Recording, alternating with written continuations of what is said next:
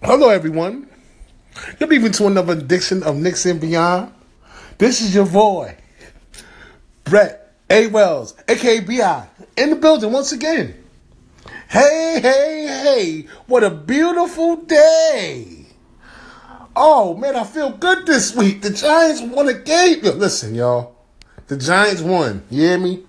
That's win number two for the G, man. We won this game 12 to 9. Oh, it was a nail biter, wasn't it? But you got to give it to him. The spectacular catch by Roger Lewis Jr. Lord have mercy.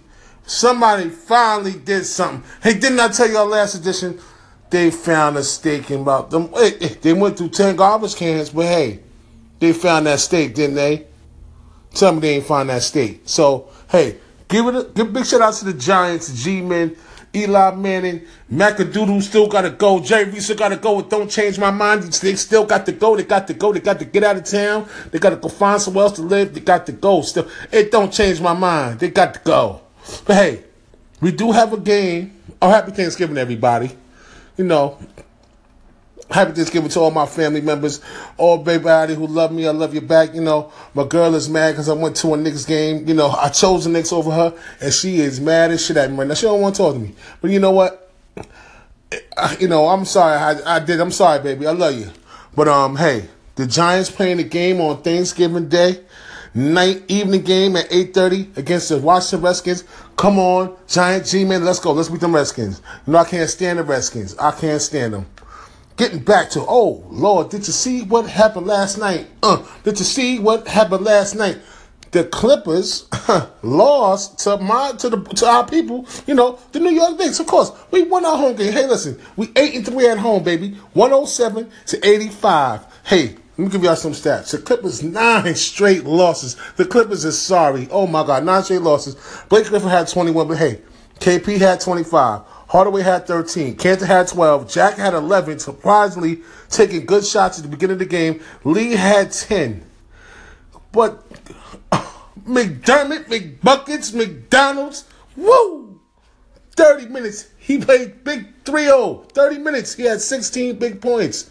And the Knicks was 96% from the free throw line.